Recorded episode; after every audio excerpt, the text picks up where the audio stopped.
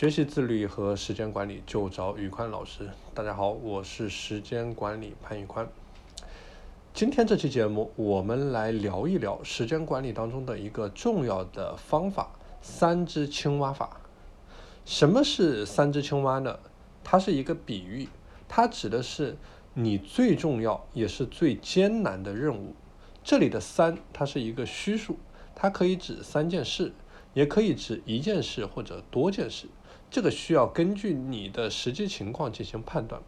那么我们具体应该怎么去做，去找到属于我们的三只青蛙，并且把它们吃掉呢？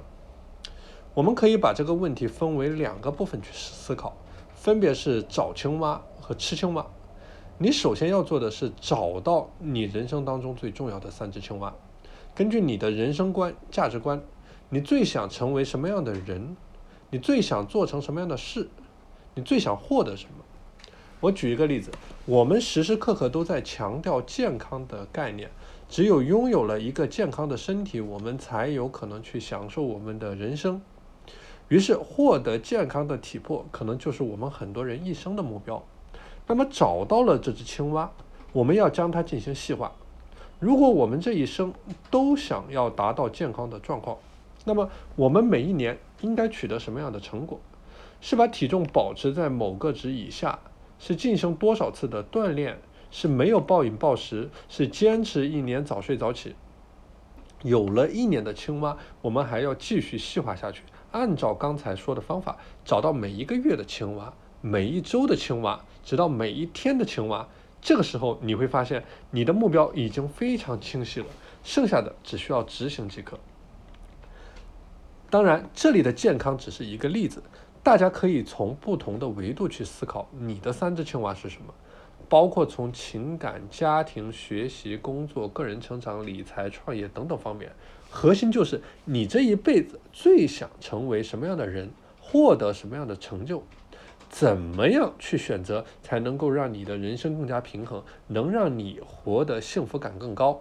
关于三只青蛙的选择，完全是因人而异的，没有固定的标准。但是我的建议是，我们需要多花一点时间去思考，什么是我们真正想要的，我们这一生的三只青蛙是什么？因为这会关系到我们每一天努力的方向。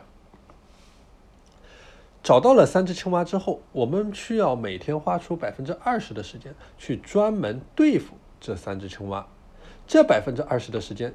就是我们所谓的青蛙时间，你需要将你可利用的时间画出保护圈，去不惜一切代价守护你的青蛙时间。你要确保你的青蛙时间神圣不可侵犯的地位，因为只有这样，你才能够保证你有足够的时间、精力和资源，去从事你生命中最重要的事情。